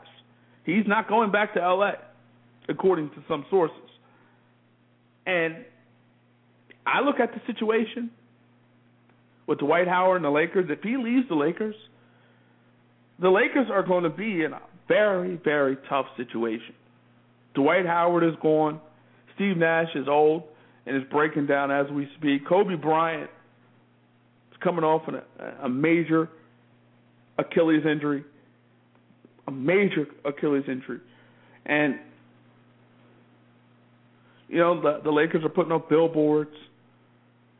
GM telling them that he cares about them. You know, Dwight Howard is going to do what Dwight Howard is going to do, and Dwight Howard is going to decide what he's going to do, and he said he's going to decide by July 10th. So July 10th, according to Dwight Howard, and I don't know if that's necessarily a good idea to put a date on things, because you can be your you have proven over the years to be a fickle guy, a, a guy who changes opinions from time to time. So I don't know if it's a good idea for you to put a date on it. But Dwight Howard said, July 10th, he will decide where he will go. Um, I look at the other situation, look at the situation in Dallas, I look at the situation in Houston, and those those situations are better than the situation in LA. I mean, again, Nash broke down. Mike D'Antoni, his system really is not geared to, to to a big man. I mean, Mike D'Antoni, his system, and when he's had success with his system, it's been small ball. Dwight Howard is not small. You're not going to play small ball with Dwight Howard. You know, so got Kobe Bryant, coming off a major injury, 34, 35 years old at this point, 17 years in the league. You know, the, the tread off those tires are coming off left and right. The tread on those tires are, are, are not what they once were. And so you look at it, you look at it, and you wonder now if you're Dwight Howard, what situation is better? To me, obviously the glitz and glam of LA is it's it's can get you a lot. Obviously, you can make more money with the the Lakers, probably on and off the court, definitely on and definitely off, probably off the court. A lot of money to be had for Dwight Howard off the court in LA. A lot of money to be had, but you look at it. You look at it. Dwight Howard is a guy who obviously over the years has been a fickle type of guy. He, he's been a guy who, who makes his mind up and then changes it. Makes his mind up and changes it. And he's been known to do that over the years. Excuse me. So we'll see what happens. We'll see what happens. We'll see what happens. And I'm sitting here looking at the tax implications for Dwight Howard. And in comparison, if he would sign with the Houston Rockets in comparison with the Los Angeles Lakers, and I'm just looking strictly at taxes. And when it's all said and done, after taxes, after taxes, just breaking it down in total, the net wages for Dwight Howard in LA would be 59 million. The net wages for Dwight Howard in Houston would be 50. So theoretically, he would be leaving roughly about nine million dollars on the table. Nine million dollars on the table if he were to go to Houston instead of LA. And it's a lot of money. Nine million dollars is a lot of money to leave on the table. And you also have to, to to count in there the endorsement possibilities of being in LA, being in Hollywood. You have to say that would favor being in LA instead of Houston. But, you know, in terms of winning, I think his better situation is in Houston or Dallas. I really do. I, I really think it's a better situation in Houston than it is in, in, in LA. And let's look at year by year breakdown. You look at it year by year, 23 million, point 23.6 million in 2013 he would make with the Lakers. This is after taxes. 21.9 he would make with Houston. 21.9 he would make in Houston with 20 and so you look at it 23.6 million he would make per year in LA from 2013 to 2017. In Houston, he would get a four-year deal, um, and in Houston, because he wouldn't be able to get that fifth year, in Houston he would make 21.9 million per year. So it's a difference of what about two million per year that he would be missing out on if he would have stayed, if he would stay in LA, and of course he wouldn't have that fifth year that he would have with the Lakers. But uh, again, again, if you're Dwight Howard, his net wages actually would be more. He would be netting more money, um, and this is according to AccountingWeb.com. He would be netting more money per year in Houston. Obviously, he wouldn't get that fifth year that he would get in LA, but it would be enough. Well, I mean, be, he's making what? Look at I don't have the math off the top of my head, but again, he, he's making. There is a difference of about, a, you know, about six hundred thousand per year difference more that he would be getting in Houston per year than he would be getting in LA. And this is all of the because of the tax implications. more state tax. He's going to have to pay more state tax in LA than he had than he would have to pay in Houston, in Texas. So the money I think obviously he would make more money obviously off the court in LA. But I mean, if you look at it just on the court, it's it's kind of a wash. It's close to being a wash in a lot of ways, and that's very interesting. That's very interesting, and you wonder if if that's in the back of the mind of Dwight Howard. But I mean, if he goes to a situation like Houston and he's winning championships and and things of that nature, people are going to talk about him. People are going to want him to endorse their products. So you look at it in that sense. I think it's kind of almost almost a no-brainer that he signs with the Houston Rockets. I think it would be a no-brainer to sign with the Houston Rockets or the Dallas Mavericks teams who who just have better teams surrounding him and who have less uncertainty. I mean, you know, he goes to Houston, he's with James Harden. He goes to Dallas, he's with Dirk Nowitzki. So he's in a good spot and a good situation if he signs with a team in, in in Texas. He's in a good spot, a very good spot. We'll see what decision he makes, but Dwight Howard's a fickle guy. He can go back and forth, forth and back, and we'll know. We'll never know what decision he'll make and where he will go. I want to go back to the Boston Celtics now, and this is a team who, after a trade, and we're, we're still in terms of the, the parts involved in this deal, still kind of fluid at this point. But at this point, we're hearing Kris Humphries, Reggie Evans, Gerald Wallace, Keith Bogans, um, Kris Joseph, three future first round draft picks from the Nets, and they would be giving up Garnett, Pierce, and Jason Terry. Um, the Boston Celtics, you remember uh, a few years back when with Ainge and, and what he did in order to put the big three together that we saw in Boston in 2008 that ultimately won a title. What he did back in uh, 2007 was, you know, he started to compile assets and he put assets together. I mean, he he started to put assets together on his team. You know, you look at that 2006 2007 roster. Al Jefferson, a guy who's a big time back to the basket player. You know, Ryan Gomes, a decent bench guy. Gerald Green, a guy with some ability, but obviously we're we're not saying he's a big time player. But he was he was he was putting together assets. I mean, he had Rondo on his team back in 2006 2007.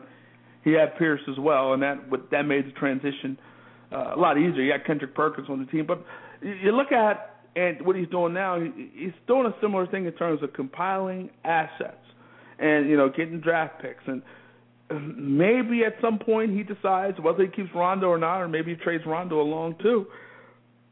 But I mean, maybe he, he he'll build around the Jeff Green and a, and a Rondo, and you know do what he did back in 2007, and that is you know trade away parts in order to get guys that he needs in order to get championship caliber players.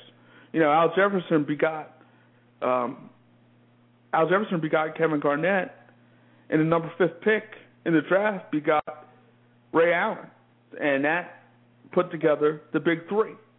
So what he did was parlayed pieces and used those pieces to get a championship caliber team, and he did it kind of quickly. A lot of people were saying, "What is Danny Ainge doing? What is he doing? What exactly is he doing?" And we figured it out what he was doing, and what he did was was put together assets, and he parlayed those assets to Pierce. I mean, not to Pierce, to Garnett. Parlayed those assets into Garnett, into Ray Allen, and that ultimately became the big three. And he just added supplementary pieces, James Posey's of the world, P.J. Brown, he was big, and he put those pieces together ultimately to win a title and have success for a very long period of time, back-to-back appearances in the NBA Finals. So he that's what he did. Not back-to-back appearances, I'm sorry. That was not back-to-back appearances, but they ultimately got to the finals two two of the last 3 years. Well, two of the uh, two out of 3 years. 2010 they got back. Went to went to the finals 2008, 2009. I believe they went out in the first round to the Bulls and then back in 2010, they go back to the NBA Finals unexpectedly. Of course, that was the year they beat LeBron James and the Cleveland Cavaliers, but an unexpected run at that point for the Boston Celtics. But you know they've had success, and that was because Danny Ainge was able to use the pieces that he had, parlayed those pieces into championship caliber pieces, which ultimately led to championship success, success for the Boston Celtics. New coach is going to be in Boston, Glenn Doc Rivers, off to Clipperland, and maybe he can change the culture with the Clippers, and you know maybe the Clippers, and you know a lot of people get on Don, Donald Sterling for for being cheap and, and so on and so forth, but at all some of the guys that he let go really didn't turn out to be anything special anywhere else. So in a lot of ways, we can kind of vindicate and validate Donald Sterling because some of the a lot of pieces that he let go really didn't turn into anything. Remember, you know, and I believe it was uh, I forgot it was ESPN magazine, and he, uh, was Lamar Odom, Corey Maggette, Keyon Dooling, might have been Quentin Richardson as well. And ultimately, all those guys were let go. Did any of those guys turn into anything special anywhere? other than Lamar Odom, who was who had success, but did any of those guys really do anything special? Not really, no. So, you know, we we can question Donald Sterling all we want, but at the end of the day, yeah, Michael Olowokandi as well. And he started Michael Olowokandi started to blossom a little bit, but again, did, did anybody really, really miss any of those pieces that he let go? Did any of those pieces really turn into anything special? No, not at all. Elton Brand, you know, ultimately he signed with the Philadelphia 76ers. Was he a, was he a max player? He made a lot of money with the Sixers. Was he really that? No, not at all. So, give the Clippers a lot of credit. They know what they're doing. On some level, you got to give them credit. They know what they're doing. I want to go back to the NFL now, and uh, we're about to bring in a guy who's uh, got a new book out, Game Changer, in stores now, and, and this guy, uh, backup quarterback for the Washington Redskins, Kirk Cousins, and you know, obviously his opportunity if he wants to be a starter in the NFL is not going to come with the Redskins as long as RG3 is healthy, as long as RG3 is performing at the highest of levels. It's not going to happen. But Kirk Cousins has come off the bench last came off the bench last season, and had some success, had some success against the Browns. He played some decent football over the course of last season, had some success against the Ravens as well. So he definitely has done some things in the NFL. He's a guy. Faith is very important to this guy, and very important to him, and he outlines those things in his new book, Game Changer. Let's bring him in now. Redskins quarterback and author of a new book, Game Changer, Kirk Cousins. Kirk, how are you, man? I'm doing well. Thanks for having me on. Kirk, I heard you say the other day that you believe RG3, Robert Griffin III, will be ready week one. Talk about the progress he has made to this point. Well, I feel like uh, you know Robert's healing up really well. I think he's looking really good in his workout end of uh, OTAs and mini camps. He was looking really good, and um, I expect him at some point in training camp to come back healthy, but uh, at the same time, I'm uh, taking advantage of the opportunities I'm getting to to get better and get reps, and just hoping to uh, be ready if called upon at whatever point that comes this year, if it does at all. Obviously, you want to be a starter in this league, but as long as RG3 is healthy, it's probably not going to happen. Is it difficult at times to stay patient? I think patience is the name of the game for me, and it's not always easy to be patient, but um, that's what I need to do. And it's growing me as a person. It's teaching me a lot about life that you got to wait your turn sometimes. And I had to do it at Michigan State, so it's not the first time I've done it. But certainly, I'd like to play in this league and be a starter for a team and be more of a difference maker than I currently am as a backup. But um, the situation I'm in is I'm in Washington D.C. and I can't control that I ended up here, but I can control how I play when I'm here, and that could lead me to an opportunity to start somewhere else. So I'm doing all I can right now to work hard and control that control that which I can control and become the best quarterback I can be, and and uh, come what may, whatever happens. Kirk, you stepped into some games last season for the Redskins and you had some success. How difficult is it to come into a game and have to perform at the highest of levels? Yeah, I think there were a few challenges with it. First of all, being a, a rookie, you just it's your first time in the league, first time going through a season, so that alone is challenging. And then as a backup, you don't get any reps during the week of practice with the number one offense, so it's tough having not repped a lot of the plays live against the defense. Uh, it's tough to just step in and start running them to perfection, and then you factor in the the, the normal reality of a backup is that you've been standing around for a long time on the sideline, so it's tough to just jump into a game. But again, that's the that's the the three-headed monster of being a backup, and um, the ones who can handle that that challenge and step up and, and get the job done are the ones who end up being starters down the road, and uh, that's the job I'm looking to do. We're talking to Redskins quarterback and now author of the new book Game Changer, Kirk Cousins. You guys won the NFC East last season and had a great opportunity to beat the Seahawks.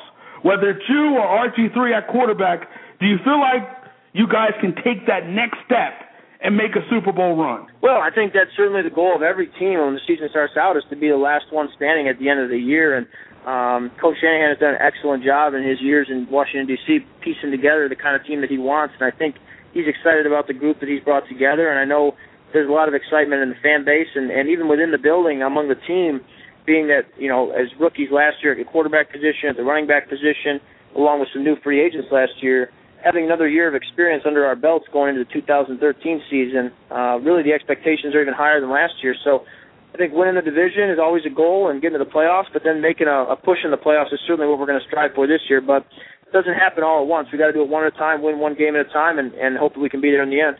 Kurt, I heard you say at one point you felt like you were taking the game too serious, and then watching RG3, it kind of helped you take the edge off. Tell us about that.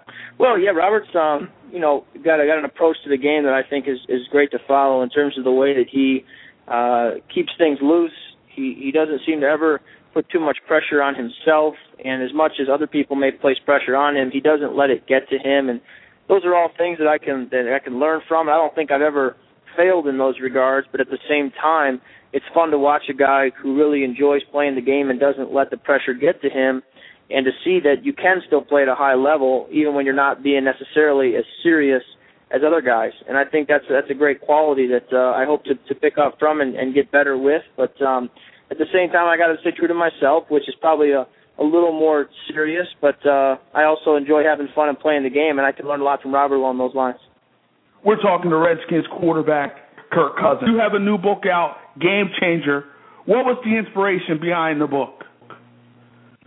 Well, this book started out of the Big Ten luncheon speech that I gave back in 2011, and uh, the content of that speech about privilege and responsibility rather than entitlement um, ended up drawing over 300,000 views on YouTube, and, and it really went a lot further than I thought it would ever go. And as a result, I was presented with the opportunity to write a book and basically expand upon the content of that talk and put it into several chapters and, and make it a book. And so I jumped at that opportunity just because of the positive impact that I knew this book could have on young people and helping them make the right kind of decisions that will set them up for success in life. And so I put together this book entitled Game Changer, thinking that the principles and the foundational truths that this book is all about have been game changing in my life and have made all the difference both on and off the football field for me. And it's those principles that I believe more than anything have got me to the NFL. So the game changing uh, way that those principles uh, played a role in my life is, is what derived the title Game Changer. In the book, you talk about the surprise of getting drafted by the Redskins. Take us through that process. Yeah, it was a um, unique unique thing to be drafted by a team that wasn't really on my radar in any way, but um, I think it was a compliment from the Redskins the fact that they would draft me in such a odd fashion showed that they did think highly of me and uh, the opportunity to play under Coach Shanahan and learn from RG3 are are things that I really take advantage of right now, and I, I'm very thankful for. And um, at the time, I was a little bit disappointed that I wouldn't be going to a team where I would have the chance to compete to start, but now I can look back and see that uh, it may have been a very good thing for me to develop as a quarterback behind Robert and to learn about what it means to be in the NFL, and then hopefully, um, once I've learned for a few years, maybe get a chance to start somewhere else. But time will tell, and I'm very content right now with my role, just trusting that, that God has a plan and that um, if I do my job on the field, I think good things can happen. We're talking to Redskins quarterback and now author of the new book Game Changer, Kirk Cousins. Kirk, your faith is a big part of who you are.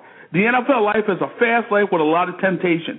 How does one stay grounded and rooted in their faith in this fast-paced lifestyle? Well, I talk about this in my book. I think that it goes back to surrounding yourself with the right kind of people, choosing friends that are going to help you walk the way you want to walk, and, and not choosing friends who are going to cause you to drift from from where you came from. And at the same time finding role models and good examples to follow and, and identifying who those people are and then getting behind them and learning from them. And um, I also think, you know, spiritually practicing the disciplines of prayer and getting in the Bible, doing those kinds of things I think are going to help keep me grounded and stay focused. But at the same time, I want to enjoy uh, the opportunities I have with the NFL and, and not be too uptight or, or uh, you know, fail to just be one of the guys. I want to be one of the guys and enjoy being a teammate. Kirk, is there a particular Bible verse or scripture that you go to before a big game that inspires you? Yeah, there is. Proverbs three, five, and six is a is a verse that I've really held on to and consider to be my life verse, and it's really uh, been a major role in my football career. But um, that verse is sort of the underlying theme of the entire book. It says, "Trust in the Lord with all your heart. Do not lean on your own understanding. In all your ways, acknowledge Him, and He will direct your steps." And um, that's the message I want to give to young people, and a message that I had to remind myself of many, many times when I had setbacks in my football career. That God has a plan for each each and every one of our lives, and He's trying to do something special in it, and we just need to trust Him, walk with Him, lean on Him, not on ourselves. And when we give control over to Him and let Him take control and obey Him, uh, He can do marvelous things with our lives. The thing about faith and having faith is believing in the unknown, believing in something you don't see. At this point, you are back up to RG3 and you have the belief that one day your opportunity will come. How do you keep the faith?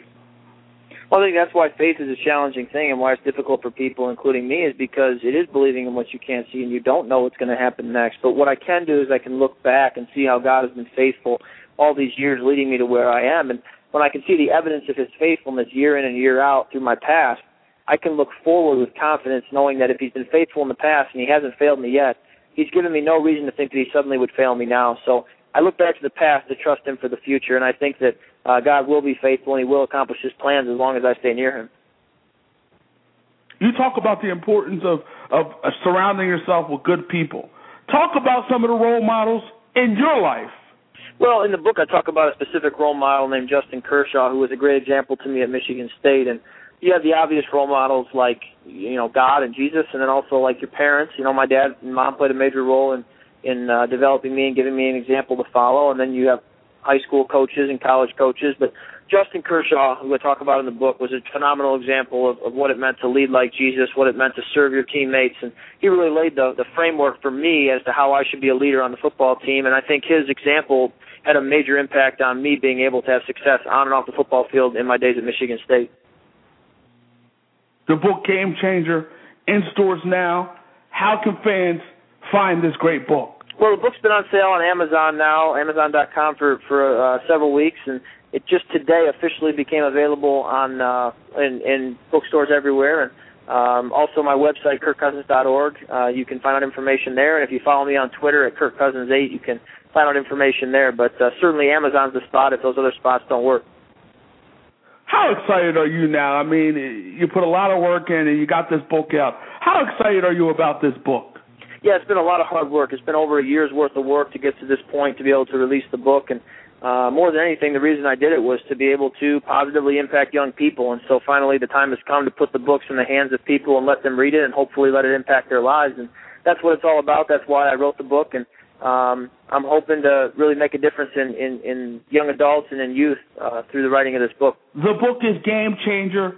The author is Redskins quarterback Kirk Cousins. Kirk, pleasure talking to you, man. We wish you nothing but the best of luck with this book and nothing but the best of luck during the season. Let's do this again.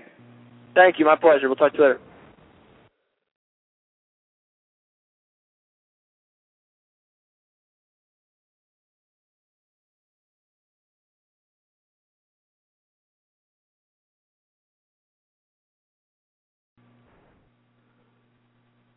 we talk about, and we had some technical difficulties there, but we talk about over the year. We talked about some of the negative things that have transpired over these weeks, over the, uh, with these NFL players over the past few days. You had the situation there with uh, Aaron Hernandez, of course, some of these other players who've gotten arrested. But 30 years ago today, Joe Delaney, former Chiefs running back, Joe Delaney did what many would not do.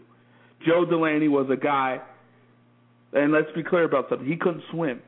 Had three kids of his own. He could not swim. Three little girls he had. He cannot swim. And he sees three little boys drowning. Let me reiterate he can't swim. He cannot swim. And he goes in there and he tries to save them. He saved one. He could only save one of the three boys. Him and two others would die. And it's to me, you know, you, you look at the whole situation with with Joe Delaney and everything. You got to say kudos to him. I mean, you got to give him the utmost respect for what he did.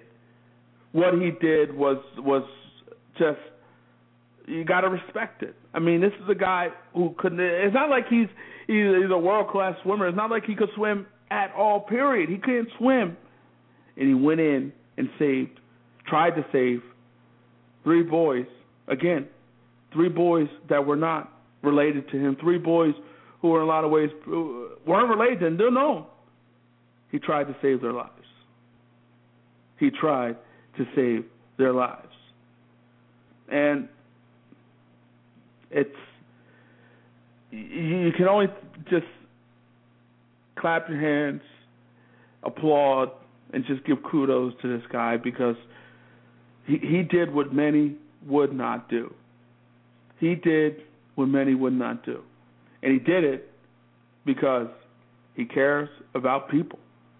He cares about the human population. There are not many people out here who have this type of heart. There are not many people out here who would do that type of thing. There are not. And I think if we are be honest with ourselves, we have to question whether we would do what Joe Delaney did. I would have to look myself in the mirror and question whether or not, because I can't swim. So I would have to question whether or not I would do what Joe Delaney did. He reacted. He reacted.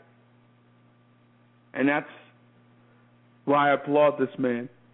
30 years ago today it happened, 1983, 30 years ago. And I remember it. You know, I was seven years old at the time, but I've always remembered this story. Very telling story. And I gotta give him a lot of kudos for what he did. It's it's it's an, it's an amazing thing.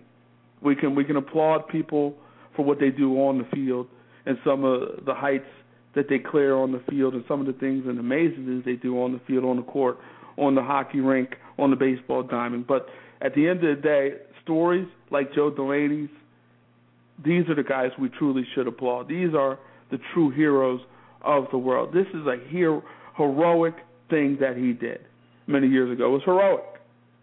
It was heroic what he did. Some can argue it was stupid because he couldn't swim, but at the end of the day, I'm, I'm not going to do that. I'm not going to call it stupid whatsoever. I'm going to call it heroic.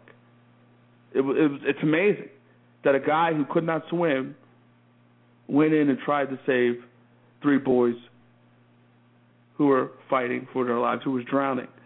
That is a selfless act, a selfless act, and an act that should be applauded. Don't forget the story. If you want to read more about it, Google it. Joe Delaney. Interesting story. 30 years ago today, he tried to save the lives of three young boys, and this is a man who could not swim. Tried to save the lives of three young boys who were drowning, and let me put it out there. Let me reiterate: this man could not swim. But when you hear all the stories about Aaron Hernandez and some of these NFL guys getting arrested and some of these players doing just stupid things, stupid, stupid, dumb things, you look at the story of Joe Delaney and you have to applaud. You have to really, really, just really, really give thanks to this man for what he did. Because that's an amazing, amazing, selfless act on his part. I want to go back to the NBA and Dirk Nowitzki says he hates the Miami Heat. This is his quote. In life, I really don't hate much. I'm an easygoing guy, but that's probably about as close as it gets. He doesn't like the Miami Heat. You can't blame him. 2006, the Miami Heat beat his Dallas Mavericks in the 2006 NBA Finals, and the Mavericks were up 2-0, and Dwyane Wade did the unthinkable, just went crazy, and ultimately they got the victory. But he got revenge back in 2011 on Dwyane Wade. This time he beat up on LeBron James and Chris Bosh, and they ultimately won that series in six. A series that I predicted the Mavericks will win in six, by the way, but just throwing that out there. Not, you know, don't mean to slap myself on the back, but it is what it is. But you know, he hates the Heat. He says he's close to hating the Heat, close to hating the Heat, and I guess he's going to hate Ray Allen as well because Ray Allen exercises player option. He will be back with the Miami Heat 2013-2014 season. He will be back with the Miami Heat. So I guess he hates Ray Allen as well. Hates him. He hates all of the Miami. Doesn't like the Miami Heat. Does not like the Miami Heat. So I guess he hates them as well. Ray Allen, meaning. And so, should be interesting. So it happens once this NBA season actually comes to fruition. It just ended, by the way, and it's you're you're getting excited for this free agency. You're getting excited for everything.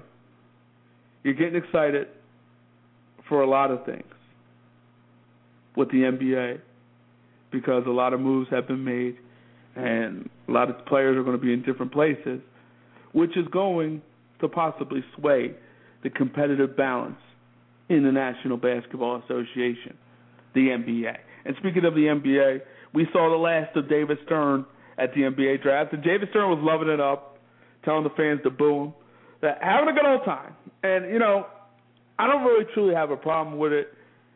You know, I mean, maybe he took it a little too far from time to time in terms of, you know, what he was doing, getting, you know, riling the crowd up and telling the crowd to boo him. Maybe he was trying to, you know, become bigger than the actual draft itself in some level. You could argue, but I don't know.